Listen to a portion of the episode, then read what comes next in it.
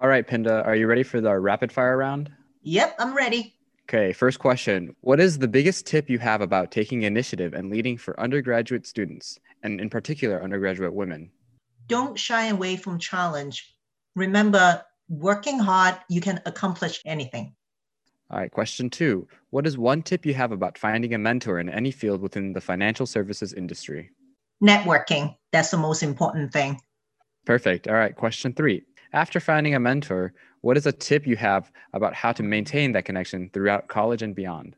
I would think LinkedIn is very important because you would able to update your information. And if you want to get a little bit uh, more personal during the holiday season, it's always good to kind of send a quick email to wishing people a uh, happy holidays.